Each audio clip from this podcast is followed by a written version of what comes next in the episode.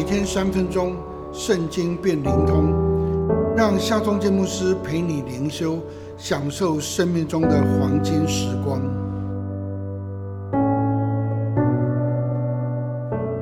四世纪第一章第三节，犹大对他哥哥西面说：“请你同我到研究所得之地去，好与迦南人征战。”以后我也同你到你研究所得之地去。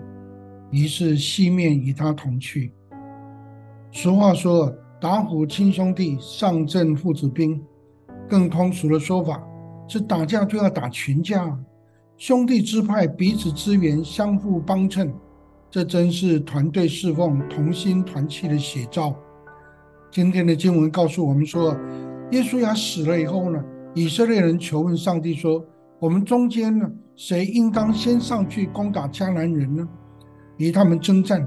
上帝说：“犹大当先上去，我已将那地交在他的手中。”犹大支派的领袖对西面支派的领袖说：“请你们同我们到研究所得之地去吧，好与迦南人征战。以后呢，我们也同你们到你们研究所得之地去。”于是呢，西面支派与犹大支派一起去。上帝将迦南人就交在他们的手中。为什么上帝要犹大支派先去打头阵呢？犹大支派是特别蒙上帝所爱的支派。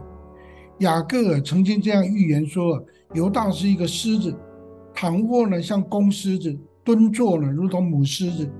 犹大必要掐住仇敌的颈项，必要掌握政权。果然，大卫王跟道成肉身的耶稣。都是犹大支派的后裔，但是当上帝要犹大支派先上去攻打迦南人，犹大支派的领袖没有选择孤军奋斗，他们寻找同伴，请求支援，建立团队，因此邀请西面支派一起去得地为业。你奔走天路有属灵的同伴吗？你的侍奉有同工吗？在属灵征战的时候。你有亲兄弟、有父子兵吗？在教会，你有美好的团契生活吗？